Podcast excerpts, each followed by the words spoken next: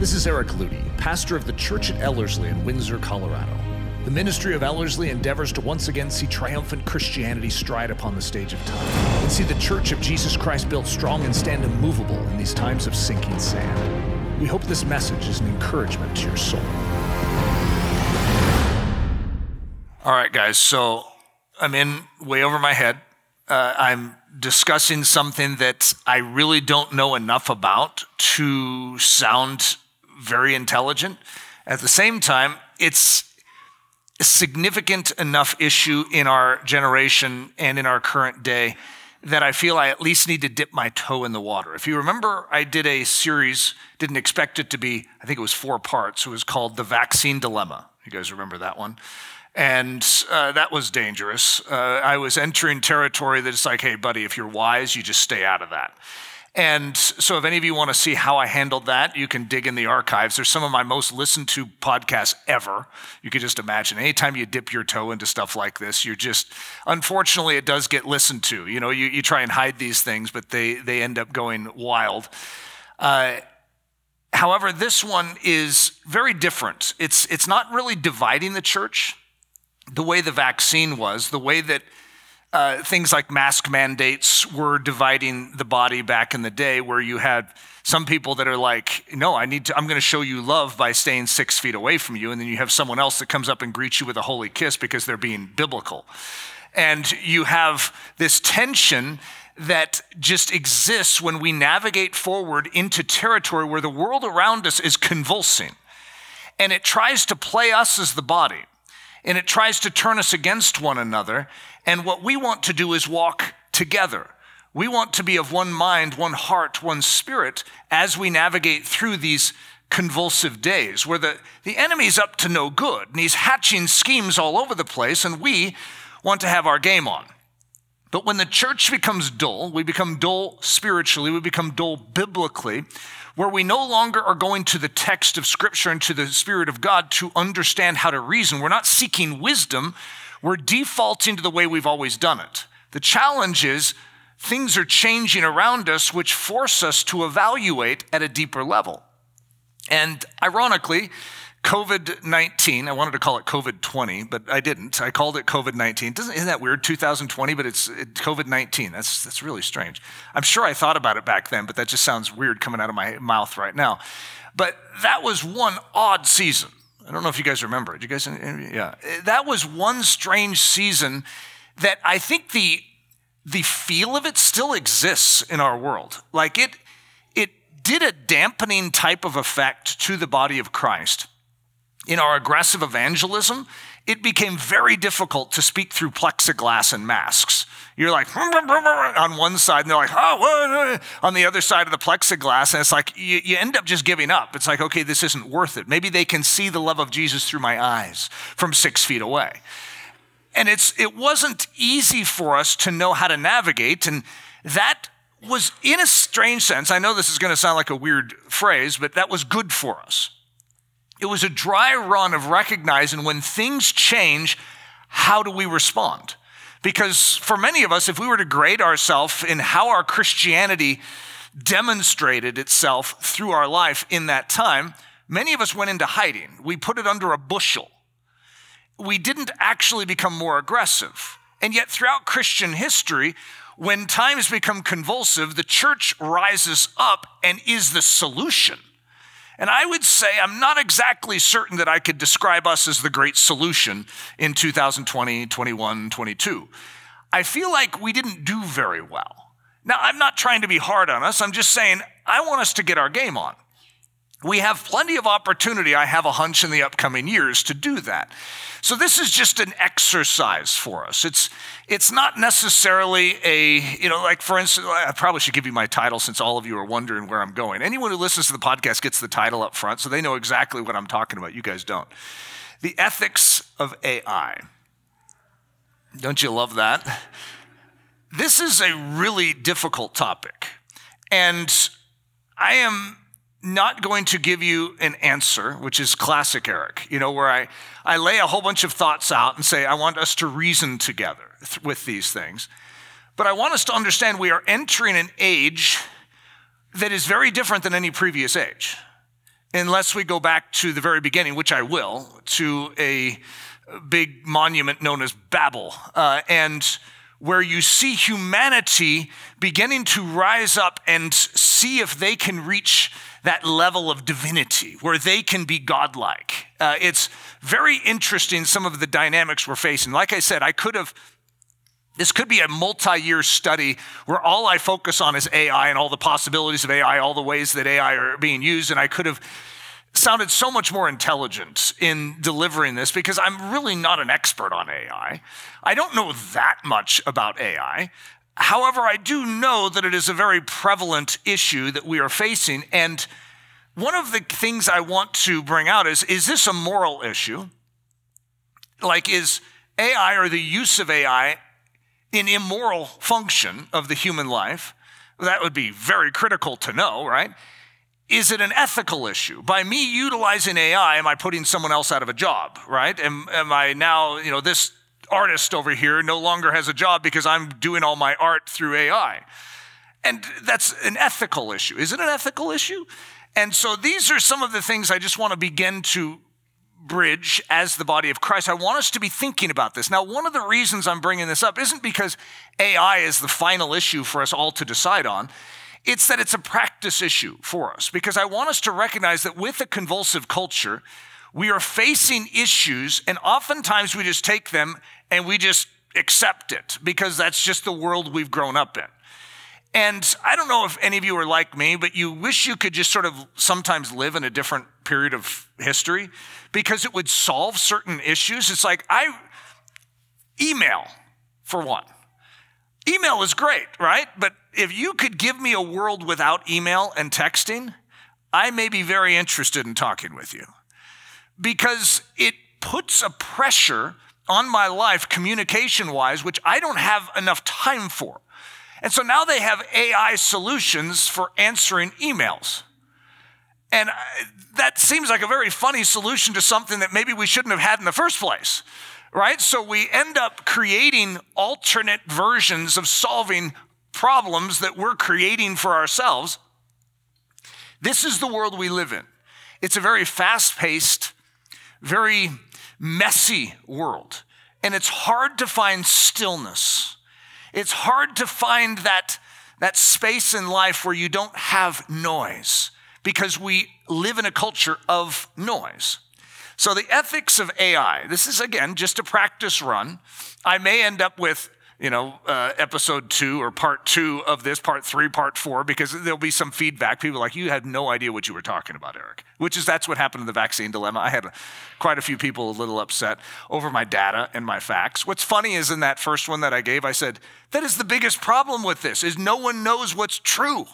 So, you know, if you talk with one person over here, they're going to tell you that we have, you know, these little robots, you know, functioning inside of us. Over here, you have someone that's saying this is the ultimate act of love to get the vaccine. That's how you love your neighbor. And so you have extremes one way or the other, and it's very difficult to say what's true about this. Same is true here. We have a lot of data, a lot of facts, we have a lot of stuff going on. So, the replacement movement, I just made that term up. Uh, the humanity's great ambition. I don't know that that's the best way of describing it. But remember uh, Lucifer? Lucifer desired to raise up his throne uh, above God. He desired, he aspired for something that was godlike. And he didn't obviously think very highly of God, and he thought he deserved the attention.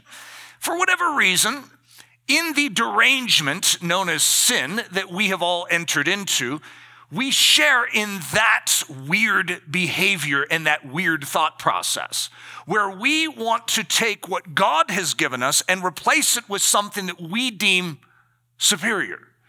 Now, what's interesting is what God has given us is the most superior version of anything that you could get. But for whatever reason, we want to reject the superior and we want to take an inferior and act like it's superior. And this is humanity in a nutshell. This is what we do all the time. Hey, you could have a savior. No, I don't want a savior. I want to be my own savior. You're going to be your own savior. You've got to be kidding. You actually think that you'd be a good savior? Sure. And you are choosing an inferior model in your rebellion against God. And for whatever reason, reason we're wired this way. And the only solution is humility. We have to humble ourselves and acknowledge we're wrong. Our perception is wrong. There is a way that seems right unto a man and it leads to death. So we need to acknowledge that. God, uh, there's a way that I'm seeing is right, but it leads to death. We need to humble ourselves and acknowledge that there is a way that is right unto God and it leads to life. And we need to say, God, I submit my mind to your mind. I submit my thoughts to your thoughts. Yours are higher than mine, and I choose yours above mine. And that is where salvation enters into the storyline. We choose Him as a Savior over ourselves or anything else. So, the replacement movement, I'll give you some samples. A father, He's the perfect father. But some of us don't really want Him as a father. So, we'll switch that out for anyone that would love me. And you see that. I mean, that's the classic junior high, high school uh, thing. You know, the, the girl that was hurt by her father, you know, is looking and flirting around with any guy. Any, she's looking for something. But there's one source, and that's her father in heaven. Bridegroom for a one night stand, friend for the gang, now, all the caps are on the left. This is Jesus. He's the Father. He's the bridegroom. He's our ultimate friend, a friend that sticks closer than a brother. He's our healer. Exchange out that for experimental drugs. Shepherd for social pressure. Who's leading you? Who's giving you wisdom? Who's directing your life? Well, you have a shepherd. Or you could swap that out for the social pressure in your life. It's like, come on, everyone's doing it. You know, this is just classic humanity right here. But we do this and we take something that is so superior and we trade it out for something that is so inferior. And we, of course, pay the penalty for it even in this life. It doesn't work. That doesn't save you.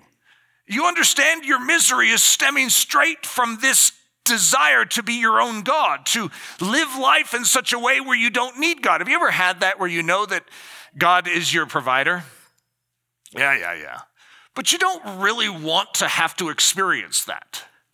You know, I, I, I, acknowledge it intellectually and theologically, but I don't want to be put in a position where I need to demonstrate it.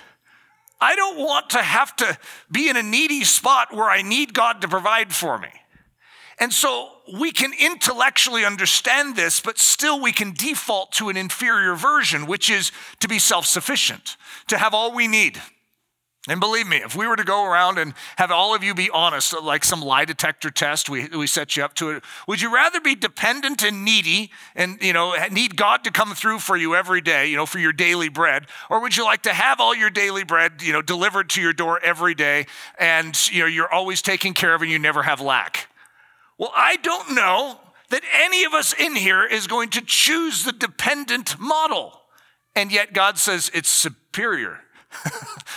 Oh, what? I, that's not superior.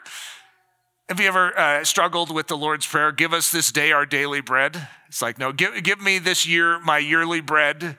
Uh, so, daily bread? I don't want to have to be dependent in such a way. AI. So it stands for, for those of you that don't know, artificial intelligence. The word artificial should at least give something away right there because it is not the real thing. It is artificial, it is man made. So, Psalm 147 5, this is what it's artificially trying to reproduce. Great is our Lord and mighty in power, his understanding is infinite.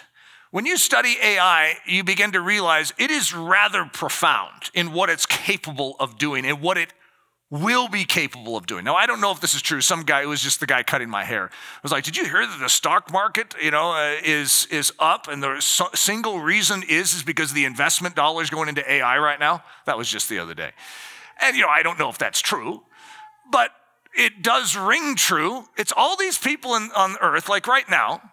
Most of us are concerned about it. But at the same time, if you knew that you could put your money into AI and it was going to go up because it's exploding right now, you might want to invest in this. And what are we investing in? What is going on here? So, God is our great intelligence. He's not artificial, He's the real thing. Great is our Lord and mighty in power. His understanding is mispar, is the Hebrew. has no bounds, has no limits. So the word infinite is a pretty good translation. Psalm 147 5. So the creator. Now I put a C on that, a capital C on that, because, and I, I say the great artist, capital A. You see, he is the creator a lot of us are creative in here. You know, there's a lot of artists that linger around Ellerslie, and so there's a lot of creativity uh, here, but we're not capital C creators. We're not capital A artists. We are made in the image of the one who is the capital C and the capital A. And so he made us to be creative and he made us to be artistic because that's the way he is. But we are not the capital C, nor are we the capital A artist. Genesis 1 1, I have a hunch you guys have heard this before. In the beginning, God created. It's like this first action that we see of God is that he is creating. Isn't that just a fascinating thing to link with him? That he is a creator from the very, very beginning the creator creating thing, the creating through his creation. Now, this has always been a fascinating thought to me that God is a creator, and so he could do all the creating for us, but he makes us little mini creators. And he wants to create through us. So he makes us creative, but he wants us to lean on him. And then he wants to create through us, which is very exciting to me, being a creative sort of person. I really enjoy that thought. That he could have made me just an automaton, you know, just sort of some robot, and he does all the creating and I just sort of bump into it. You know, and I don't have the pleasure of participating. But he has invited me into a relationship which is creative. And so each one of us is wired differently. I mean, I get excited about things like this. And so, therefore, the way that I speak the ancient truth, which doesn't change, is unique. I have a unique voice, I have a unique manner, I have a unique illustration for this. We don't, if you came up and gave the same message, it would be very different than the way I would give it. And that's good. That's not a bad thing. And so people will nitpick the way Eric does things like, why does he do that? Why does he do that? Because I'm unusual. And I prefer that. I don't want to be like everyone else. There's a certain pattern in every field. There's like the model. And then everyone's like, I need to be like that. It's like Michael Jordan when he'd stick his tongue out, you know, and fly through the air and slam dunk it. Well, guess what I was doing when I was uh, young? My tongue was out as I was playing because that had to help me somehow. And I'm wearing his shoes, right? I want to be like him. Well, I should be inspired by him to play the game that Eric is uniquely designed to play. And unfortunately, I wasn't designed to play basketball like Michael Jordan was. So there were some limitations there. Exodus 35. So this is going to give us some insight into the artist, the creator, God, and how he works through his creation. So this is in the wilderness season when they are building the tabernacle. And Moses said to the children of Israel, See, the Lord has called by name Bezalel, the son of Uri, the son of Hur of the tribe of Judah. And he has filled him with the Spirit of God in wisdom and understanding, in knowledge and in all manner of workmanship, to design artistic works, to work in gold and silver and bronze, and cutting jewels for setting, and carving wood, and to work in all manner of artistic workmanship. And he has put in his heart the ability to teach in him and Aholiab, the son of Ahisamach of the tribe of Dan. He has filled them with skill to do all manner of work of the engraver and the designer and the tapestry maker in blue, purple, and scarlet thread and fine linen of the weaver, those who do every work and those who design artistic works, and Bezalel and Aholiab and every gifted artisan in whom the Lord has put wisdom and understanding to know how to do all manner of work for the service of the sanctuary, shall do according to all that the Lord has commanded. Very inspiring scripture for me because I see that for whatever reason, the artistic side of things usually gets claimed by the enemy. I, don't know how that works. It's sort of like I teach a lot on the fact that we are sexual beings, and that's a territory in the church. Everyone's like, are you allowed to even talk about that? Well, I do talk about it a lot because it's critical for us to understand our makeup. God designed us this way. However, the enemy has taken it hostage as if it's his territory. No, no. He is not the creator.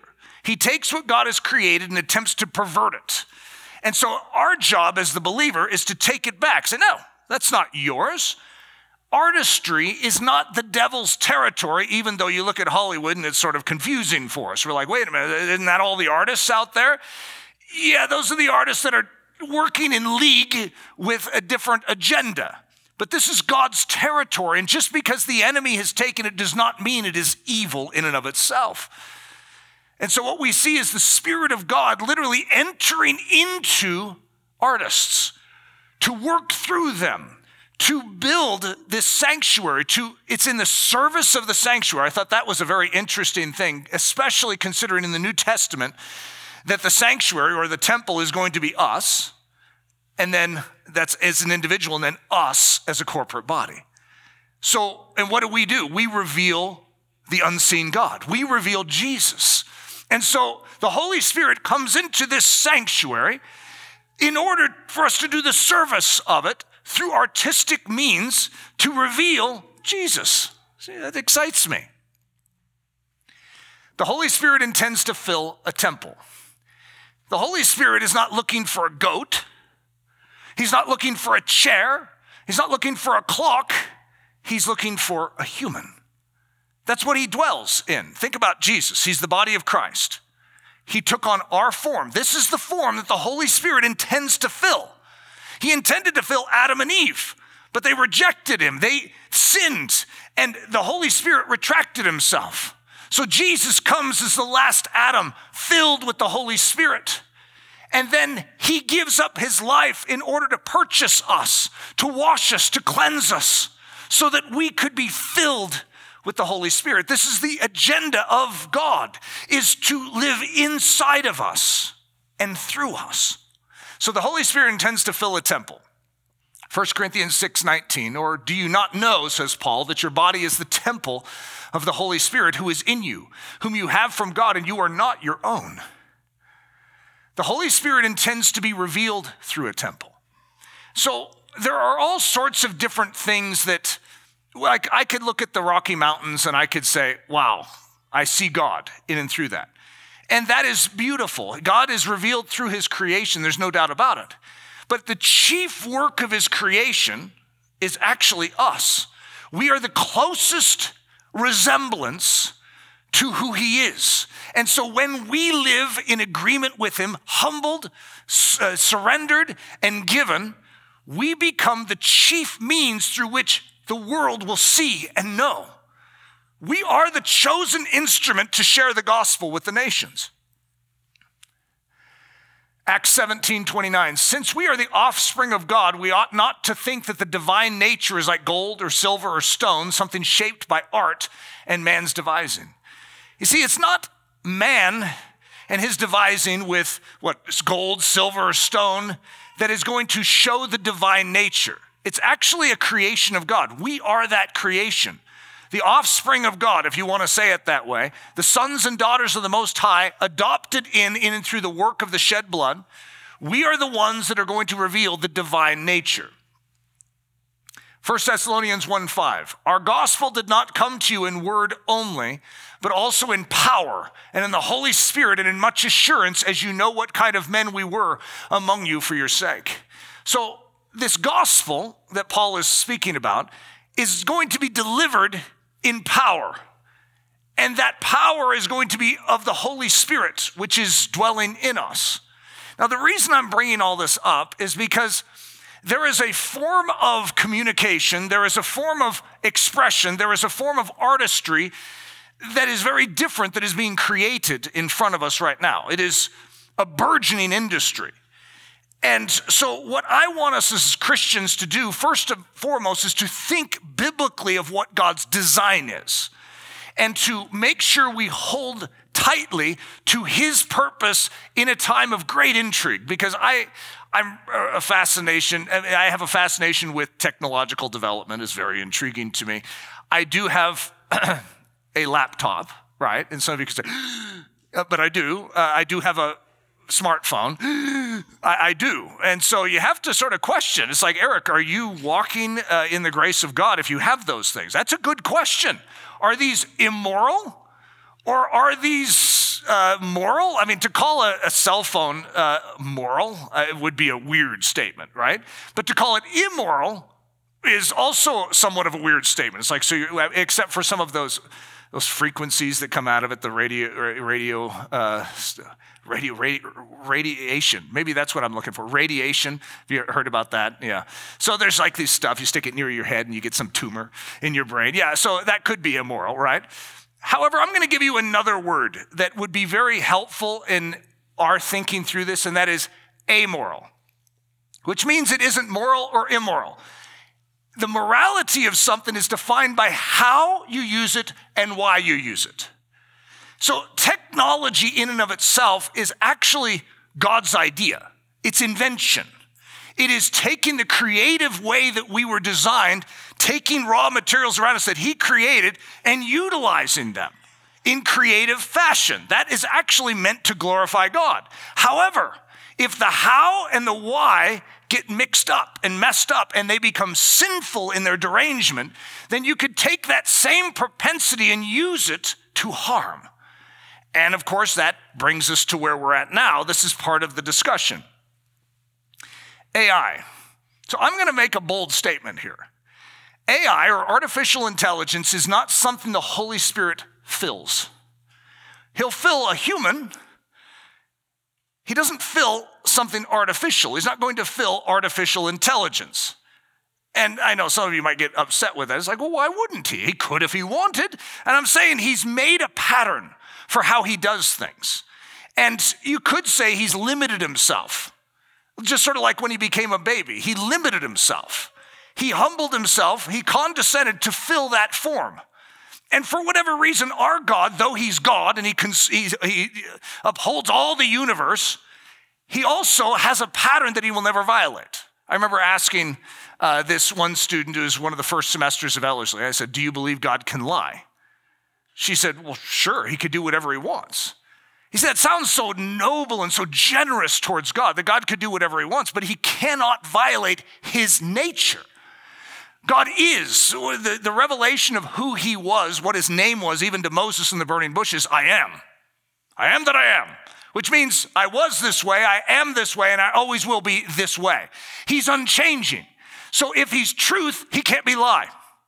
So you could say, well, that sounds like somewhat of a limitation on God. He put it there, guys. God cannot be anything but who he is. He cannot suddenly turn evil because he's good. He cannot suddenly lie to you because he's truth.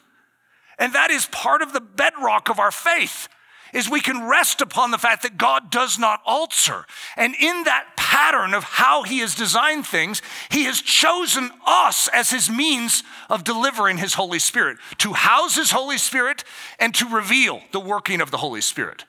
Humanity is the choice. He did not choose animals. Animals are another choice. They're very reasonable. He didn't choose the mountains. The mountains could go, you know, they could make some kind of noise out there. However, he chose us as the delivery vehicle.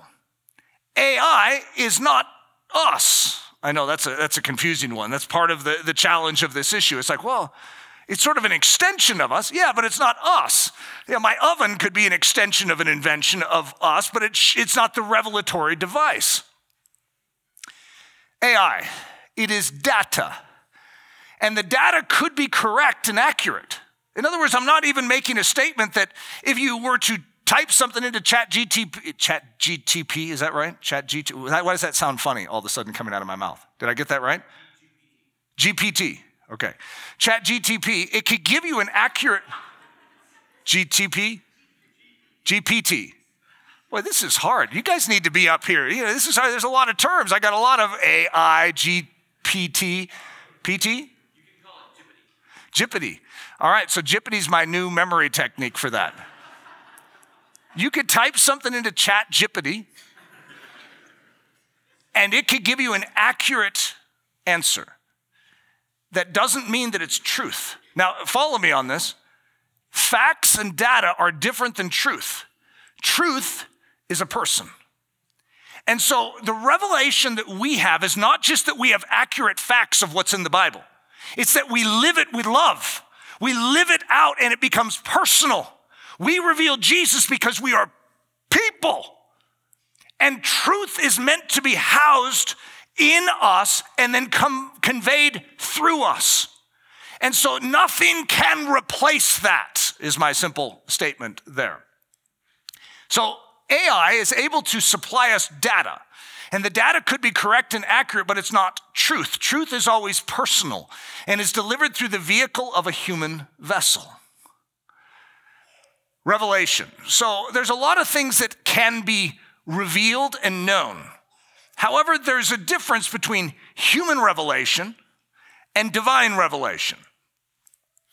So 2 Peter 1:21 is going to talk about divine revelation, which is where we're going to get the scriptures, which is the essence of what we are as emissaries of truth. We are divinely constructed. We are works of grace. We are works of a divine realm. For prophecy never came by the will of man, but holy men of God spoke as they were moved by the Holy Spirit. So the Holy Spirit is going to move in men and women and then through them. And this is the means through which divine revelation takes place. This is something that AI cannot mimic, no matter what data you put into it. It cannot produce something because it is absent the power, and that is known as the Holy Spirit. The what if question. So there's all sorts of questions that come around this. And I'm not even going to bring up many, I'm just going to bring up a couple, okay? The what if question. What if by using something of artificial intelligence, I put someone else out of work? This has actually been one of those things I've struggled with. I, you know, because in our world at, of Ellerslie, we have dealt with design a lot. We spend a lot of money on design. And you know that there's some really good design that you can get by typing in a sentence and you know paying 30 bucks a month and i can get some really good design here. Now to be honest you can't get the design that i can get with a human yet but it's it's pretty impressive. I mean you, you just need to take multiple steps if you want that sort of design. And maybe it costs more than $30 a month i'm not sure. But it is very impressive what you can do through ai and i'm not sure how many of you have seen it or been exposed to it but wow is what you'd want to say. It's like, uh, that's, that's not human. That is like something I'm not even sure if a human could do. Oh, I'm sure they could. I'm sure they could. Wow, that's good. And that came back in a matter of seconds. It's very impressive and it's rather startling to the human side of us. But what I have a concern for, especially being a creative, I don't like it when Chat GT, Chat PGPD can write a book, can make a movie. Now, my first instinct is to say it must be a rather stinky book, right? That, that's my first instinct because it's not human. And yet, some of the things that they, that Chat Jippity, I'm going to just do that, that's my cheater's way of making it through this, are very eloquent, very stylish. They, they have correct grammar, they spell everything right. And most of us struggle to mimic that. And that bothers me as a writer. Okay, do you follow me? And it, would I actually want to sponsor something that would replace what I am called to reach? I'm not called to reach AI, I'm called to reach humans. And so this becomes, this is where the ethics come in. And I don't have an easy answer for that. It's, I, what I'm saying is, I want to bring it to the forefront for us as a church and to say, let's not just mow past that or move past it because the momentum is just there. I want us to weigh this as the church to say, what is our responsibility? So I have another, wait a minute, this is, oh, somehow I, yeah. Whoa, whoa, whoa, whoa. Okay. This is the screen I, I was on, but I thought I was on the previous one. Sorry, guys. The previous one was this What if something what if by using something AI, I put someone else out of work? And then look at this one, I capitalized someone else. You see, as a creative, I have a tremendous need. Like as a pastor, as a writer, as a communicator, if you hang around me, you'll notice one thing I take very seriously, and that is I can't do this apart from God. That's my premise when I start. When I'm writing something or I'm preparing a sermon, I, am dependent. I'm like, God, I, I need serious help here. Because apart from you, I can't do this. So I have a need to depend. And it's actually one of my secret sauces right there, guys, is that I know I need my God. And then my God always comes through without exception. When you have a replacement system like this, and it really bothers me, I don't know if there's a, a pastor out there. I know that we have, I, I, don't know what the name of the website is, but places that have like, uh, sort of pre-digested sermons that are already there, and a pastor will just go out and grab one. And if, I heard some statistics on that. I don't know who they came from. It came from someone in here. Might have been Philip, uh, since he knows that it's Chat GPT instead of GTP. Uh, but that people, these pastors will just reach out and grab a sermon, right? That is already like made by someone else, or at least an outline for it. And to me, that is that is a high crime. That is the opposite of what we are called to as ministers of the gospel is to take someone else's thoughts and act like they're ours. And so there's this challenge that I'm facing in this. Now, I don't know if, because I've never tried it, eh, to go to Chat Jippity and type in, make a sermon for me that says this, this, this, and this. I don't know. I've never tried it. In fact, it bothers me to think of anyone trying that because some of you going, well, we at least need to try it. And yet it bothers me because it's not the way the Holy Spirit works in and through his vessels. So if I was going to teach you anything, I would say, beware of replacing the someone else, not just the worker in the design fields or the worker in this field or this field, the medical fields, because there's all sorts of fields that are being threatened by AI right now. But the main someone that I want us to consider is the Holy Spirit. Are we replacing the Holy Spirit by turning to something that can generate rather fantastical ideas, but they're not generated from heaven? They're generated from something else which is not empowered by the Holy Spirit. And that is one of my key burdens. The momentum argument. What if I thought we should stop the development of AI? You ever had that? It's like, you know what? We should put brakes on this, guys. I don't feel comfortable with this. Well, it doesn't really matter what I say or believe on the subject. The wave of AI is greater than any one human opinion or even any group of 10 million humans gathered together to object. This is what I would call the momentum argument. It doesn't matter what we think, it's going to go on anyways. You ever had that where you just then give up? I don't want to lose our representation in this world known as the church. And so I'm not saying that the, my proposal is that we quash AI. That, isn't necessarily my proposal, even though if you gave me a quick moment and you said, quash it or keep it, quash it is what I would say, just in a, in a moment. But that doesn't necessarily mean it was a good decision. It's just my instinct is to feel threatened by this and to feel like it is encroaching upon dangerous territory. And I would rather just eliminate it. I would say the same thing with the internet. Eric, quash it or keep it. Could, we could quash it. Quash it. Get rid of the crazy thing. Man, there's so much evil that can come through that. At the same time, pause for a second. Technology itself is amoral. It is not the technology itself that is our problem, it's how and why. How are we using it and why are we using it? You see, if those things were correct, you could utilize the internet to convey the gospel to the nations. You could. You see, there are certain sects of Christianity that have stopped their development in, like they, they stopped in technological development at a certain point in the 1800s. And they said, nothing beyond that. And so they're still where they were then because they believe that advancement and technology are evil in and of themselves. And I would say, I get it. I understand the thought process, but I would say it's a misappropriation of the word evil because I think evil can be done through those things and greater evil. You have a car, for instance, compared to a uh, you know horse and buggy, and yes, I understand greater damage can happen through that car. I, I'm not going to argue that. You could you could really harm things through that car, and yet the car itself is not immoral. It is how you are using that car, why you are using that car, that actually defines the true health of that car in your life. The Hague Convention of 1899. So there's been multiple Hague conventions. This is the very first one. It was called by the Russian Tsar Nicholas II. Nicholas II at the time was the most powerful ruler in the world. This is, he was the Russian czar, which is another way of saying Caesar, so it was like a king. And oh, somewhere around 17 years later, he's going to be killed by his own people in the, uh, the, the, revolution in Russia. And that's when Soviet uh, communism is going to come in.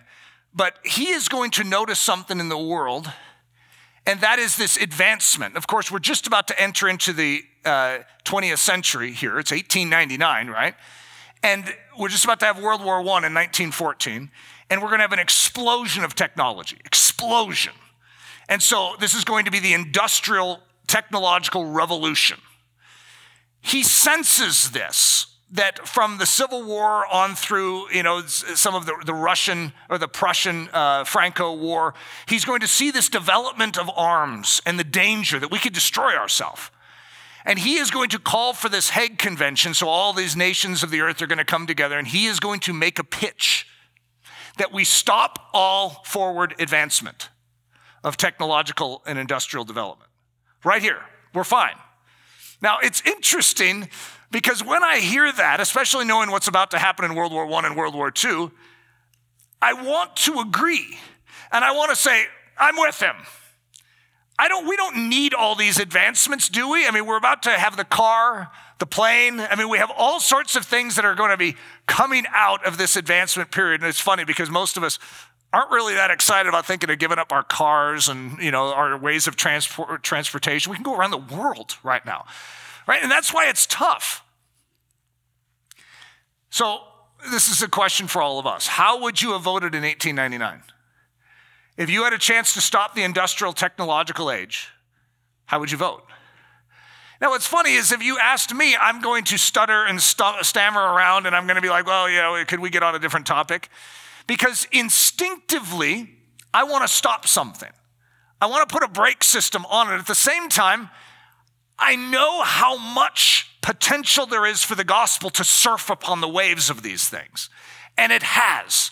For instance, the fact that we can communicate not just with one group of people, but we can record it, capture it, share it. I mean, am I going to say that's bad? That's not bad. But wow, this is hard, guys. At what point do you define it being bad? Well, it's, it's, now, it's the AI thing. That's when it's bad. See, you follow me? This is hard. How do you draw a line? How do we define this? The ancient rise of superior intellect. So we're going to go back to Genesis 11, 1 through 9. Now, the whole earth had one language and one speech. And it came to pass as they journeyed from the east that they found a plain in the land of Shinar, and they dwelt there. Then they said to one another, Come, let us make bricks and bake them thoroughly. They had brick for stone and they had asphalt for mortar. And they said, Come, let us build ourselves a city and a tower whose top is in the heavens. Let us make a name for ourselves, lest we be scattered abroad over the face of the whole earth. But the Lord came down to see the city and the tower which the sons of men had built.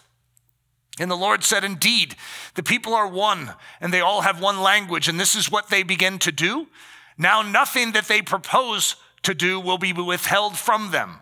Come, let us go down and there and confuse their language that they may not understand one another's speech. So the Lord scattered them abroad from there over the face of all the earth, and they ceased building the city. Therefore, its name is called Babel, because there the Lord confused the language of all the earth, and from there the Lord scattered them abroad over the face of all the earth. So I would say, yeah, yeah, we're in sort of a time like that, where those that are behind AI, I wouldn't say are healthy or are desirous of the glory of God. I believe they're trying to rise up into the heavens.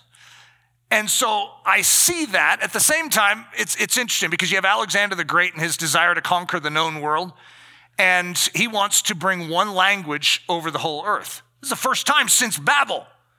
And you know that God is going to take that Koine Greek that Alexander was toting, and he is going to use it to give us the greatest revelation ever, known as the New Testament of Jesus Christ. We're going to see the gospel in and through that. Ah! In other words, what the enemy means for evil, God will turn for good. That does not mean we prosper evil as the church. It just means we don't fear what the enemy is doing. So, my accountant made a statement the other day, and he said, My job will be obsolete in two years, maybe less. An accountant, I even asked the clarifying question like creative solutions to uh, business models? Yeah. Yeah, AI will easily be able to handle that even better. Like, even better than this guy? He's, really good. Yeah, even better. And that's an odd thing for me to know how to digest. I don't even like it. You know, you just sort of like to, you know, stick your head in the sand and act like you didn't hear that. This is also what he said. He, he had a whole thought process on it. So he says there are, you know, four, four levels of God's creation. There's God, you know, he's not created, but, you know, he's, he's at the top. Angels, and then third is humans, and then animals. And so then he said this another strata is being created that is able to think faster than strata, that's strata, it's supposed to be strata three, work better than strata three, and produce more amazing things than strata three. It possesses perfect self control, perfect social correctness, and is much more pleasant to interact with than strata three. Isn't that an odd thought? Now, I, I, you know, that this is just one surmising, one thought, but it was fascinating enough to, you know, have, have me think, okay, maybe we need to start addressing this as the church. But there, so soon there is, sorry, guys, that is just poorly put together there on the screen. So soon there is number one, God, two angels, three AI, four humans, and then five animals. In other words, we're being demoted to the level of animals because there's something superior that can get the job done and be so much more pleasant in doing it than us. And you, you, can't argue that. I mean, it doesn't talk back to you, it just gives you what you need, right? And it thinks so much faster. It, is, it has self control. You can program it to be socially and politically correct. It doesn't need to, you know, sound off at the mouth like Eric Ludy, right? You can put a cap on this. What a far superior version of life this is. Is this a real threat? So here's a, few questions. Technology, is that the problem?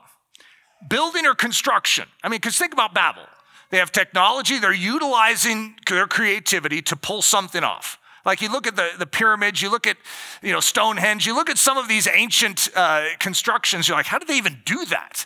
Yeah, I mean, they had extraordinary intelligence back then to be able to pull things off. Is it technology that is the problem? Is it building and construction that's the problem? Is it invention that is the problem? And of course, I think I've answered that more than a few times. That isn't the problem. God invented those things. This is God's design. He, he has workmanship. He was even a carpenter, a builder, if you want to say it that way. Paul calls himself a master builder. In other words, we see that construction and building up a house is what God does. However, the how and the why is very, very important because the enemy always has a counterfeit. He wants to take what God has designed and he wants to sabotage it. He knows the significance of humanity. Have you ever noticed that humans themselves are the biggest enemies of humanity? You ever notice that? I mean, they love animals, but they hate humans. And they love their dogs and their cats, hate humans. I get it. I believe me, I've been around a lot of humans. I understand how that can happen. But isn't it fascinating that even a lot of the things that we do in our politically correct age is to diminish humanity? It's like humanity is our problem. Well, aren't you one of them? It's like, yes, but I mean, we're the problem. We're the ones that are destroying the earth. We're, you know, littering here and doing this here, cutting down trees here. It's like we've forgotten the role that we have. The design of God is us, through us. This is the chosen vessel. And that isn't to diminish all of his creation and say, oh, that's nothing. It's just to say that this is the pinnacle. He has chosen humanity through which to reveal his glory. I didn't come up with that, guys. He did. Our job is to submit and say, I have no idea why you picked me. but wow, Lord. Okay, you're going to have to do it because I'm rather pathetic. He goes, Yeah, I got that figured out. I submit that the threat is found in the why, I could say the how too, of behind the use of AI. In other words, what are you doing with this? Why are you using it? Humanitarianism. Now, now, if you don't don't read anything more on the screen, okay, guys, show some self-restraint here. I, I see some of you still taking peeks. If I were to say, Are you a humanitarian? Most of you would say, Absolutely, absolutely. I care a lot about humans. You don't want to be a humanitarian if you're a Christian. Okay, now I know what you think it means, okay, because that's the vibe that we have in our culture. It means that you're taking good care of the things around you, people, you care about people, you're willing to do, you know, go to Africa and, you know, help the ills that are starving. That's humanitarian labor. However, you know what humanitarianism is? It's the belief that humankind can save itself outside of God. The doctrine that humankind may become perfect without divine aid. We can do this. We've got this handled. We don't need God. We can do it. And so it's the great lie of the ages. We cannot do it. That is the great truth of the ages. He alone can do it.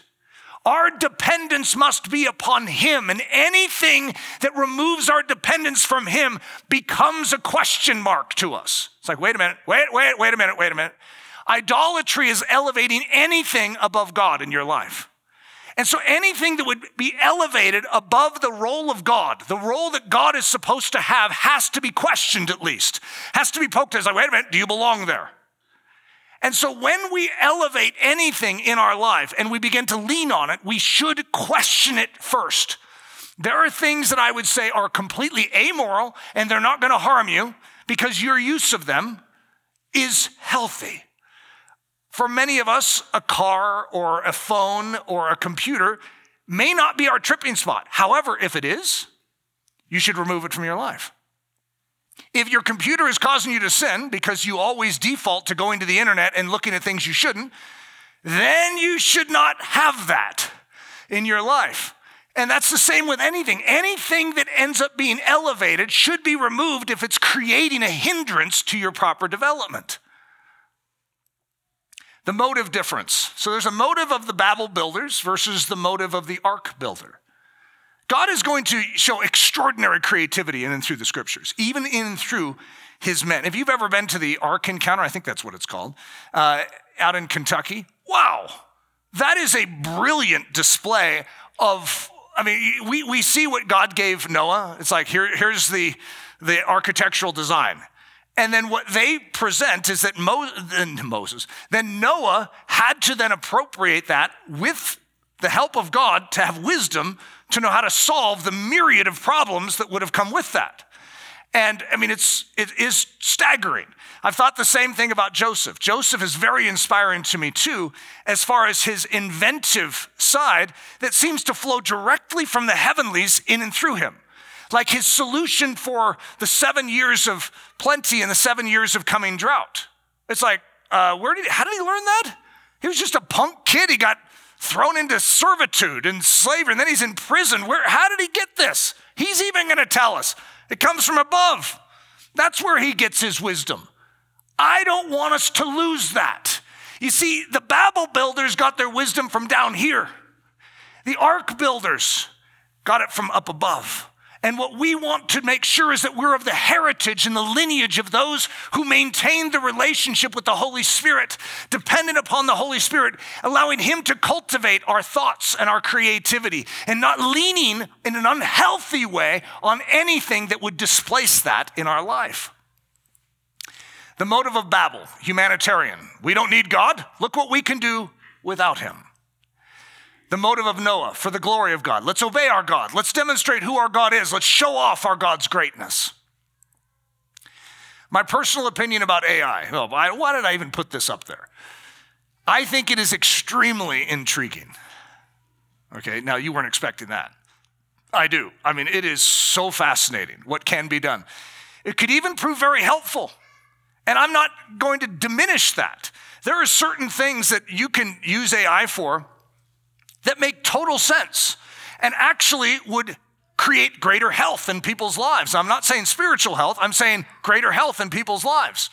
And it could help them with their health, it could help them with their daily flows. I'm not going to remove that. It, just like a car is a lot quicker way to get to the store than horse and carriage. And so, yeah, it would definitely help the movement, the flows of life. I am very concerned about it replacing human thought human mental rigor, human creative rigor, human contemplation, human reasoning, human exercise, human work. What I just named there are what we were built for by God. And I feel like, I don't know if it's the first time in history, but when I think about all these kids that could write their papers for school with Chat Jippity, that disturbs me at a very deep level because it's sort of like the calculator. When I was growing up, this is like a classic dad statement. When I was young, we couldn't use a calculator. Why? Because it would rob you from learning how to compute yourself. You remember those days? Some of you are like my age, like, yeah, we didn't have that. And now you can use your calculator. You can use your, just type it into Chat Jippity. So you notice how I'm really taking advantage of that. You type it in, you have your answer. Who needs to understand how math works? All you need to do is allow something else to think for you. Now, granted, that's a really nice feature because you don't need to know how math works to be a strong Christian. Granted on that. You know, it's like classic dad, you know, thing who had to learn it when we were in school. You, you actually think someone has to know how to do that, has to know how to do that hard math. Otherwise, you're not going to have the character, sonny. And I don't know if that's true. That, that could be a dad thing, right? Just because we had to suffer through it, we want our kids to suffer through it too. I've been accused of that in my home in the schooling side. However, there is something about problem solving in your own mind which creates the ability to problem solve in life. And if you do not utilize that skill or that muscle, it will atrophy. And so that is what I'm concerned about. I am very concerned about it replacing human thought, human mental rigor, human creative rigor, human contemplation, human reasoning, human exercise, human work. When something else can do the work for you, why would you do it? So if something else could clean your home, if something else could make the meal, if someone, I mean, it's like the Jetsons, right? This is literally what it is. And when I remember watching the Jetsons going, that would be so nice. It's like imagine your mom saying, you need to clean your room. You go, oh, and you push a button. And then the robot cleans it. It's like, oh, this is so hard, these chores that I have. I have to push a button. And granted, that sounds very nice. But what is it taking from us? I want to make sure that what God intended us to do in our life is not robbed. That's my main point that I want to remind us of as the church.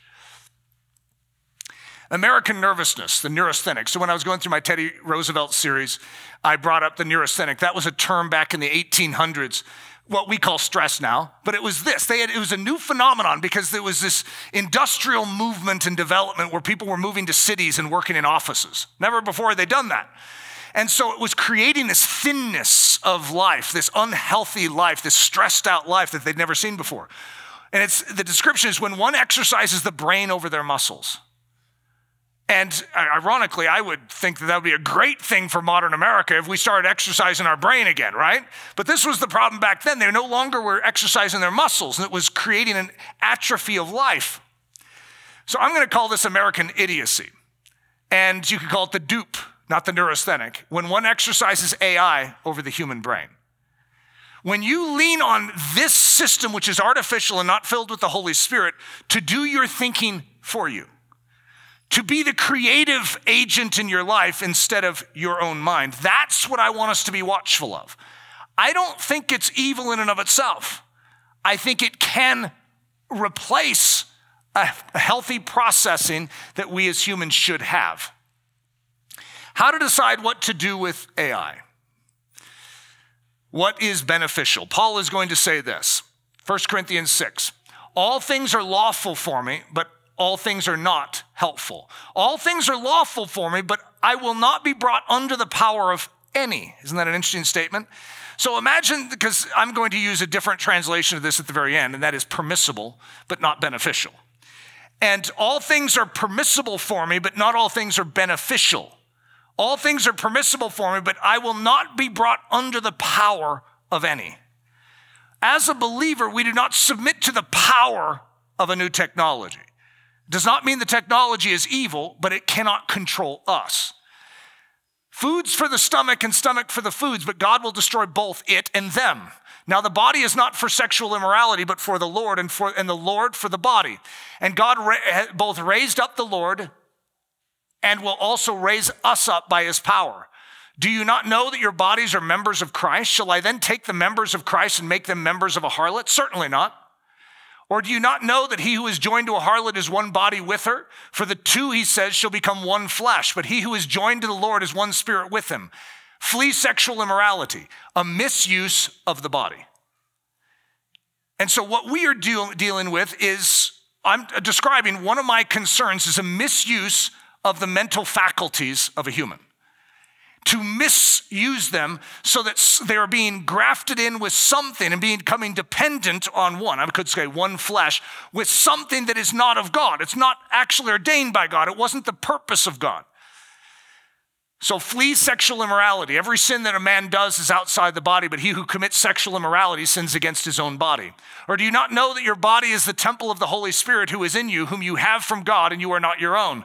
For you are bought at a price, therefore glorify God in your body and in your spirit, which are God's. Paul the Apostle says it this way this is our simple way of saying it everything is permissible, but not everything is beneficial. And if I was going to give at least a starter package summary, I would say, I'm not saying AI is evil or immoral. I think it's amoral, which means it doesn't, in and of itself, have a moral value. However, that does not mean those that are controlling it right now have a moral purpose. And therefore, at any point in time, with the coding of this, they can control it to say what they would want it to say instead of what is true. Like I said, the data coming out of it now could be correct, but at any point in time, it can be steered. And I don't want our mind to become dependent on that. We are dependent upon the Holy Spirit and the Word of God. That's what we know. And therefore, we must reason constantly from that. So, though it is permissible, it may not always be beneficial. So, what is beneficial? So, this is just a quick list to finish with. Is it beneficial to your relationship with God? It's a good question to always ask.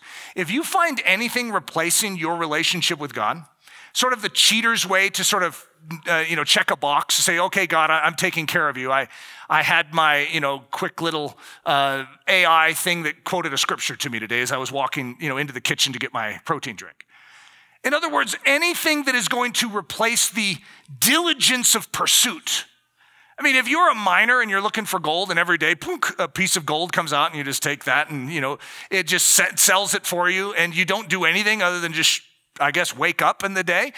You're no longer vigorously. You're going to lose the art of mining.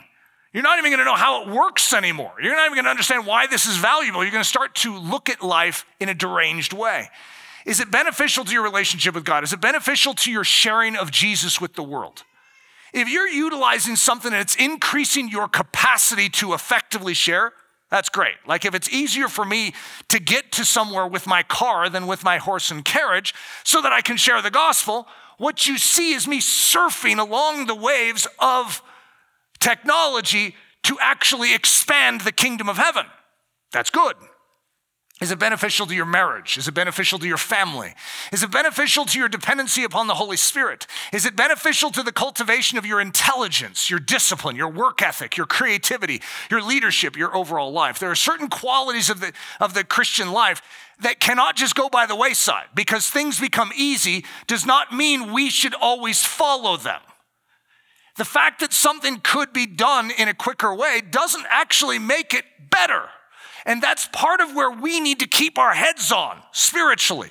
We need to remember to test everything against the Word of God. And if it's asking us to compromise or to give up something that is an important quality in us as humanity to reveal the kingdom, then we need to say no to that, even if it is permissible. It's not beneficial to what we are here on earth to do.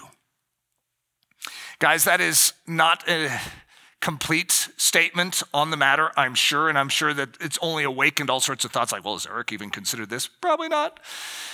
I am not well versed in AI. I couldn't even get my chat GPT thing down. It is not something that I oftentimes will utilize. I have utilized AI and I've been very fascinated by it uh, and very intrigued and very impressed, mind you, uh, to the point where I'm like shocked at how good things can be and how much better they are than if I was trying to do the same thing. which also bothers me, right? And yet I'm at that point where, like all of us, we are at a, a, place where something is reaching a high enough level where we need to take notice of it and be aware. Because the way we interact with everything around us is ultimately going to impact our own soul and the world around us. We are the representatives of the kingdom of heaven on this earth. We have a responsibility to take these things seriously and to process through them. All right, let's pray. Father, we need your grace, we need your wisdom, we need you to lead us. Lord, we live in such a time as this. So give us wisdom for such a time as this, Lord. We crave it. We desire to reveal you. Lord, we love you. It's in the precious name we pray these things. Amen. This message was brought to you by the team at Ellerslie Discipleship Training. At Ellerslie, we are laboring to rouse the Church of Jesus Christ out of its lethargy and build brave hearted Christians for such a time as this. If you'd like to learn more about Ellerslie, our discipleship programs, or support the ministry financially, please go to ellerslie.com to learn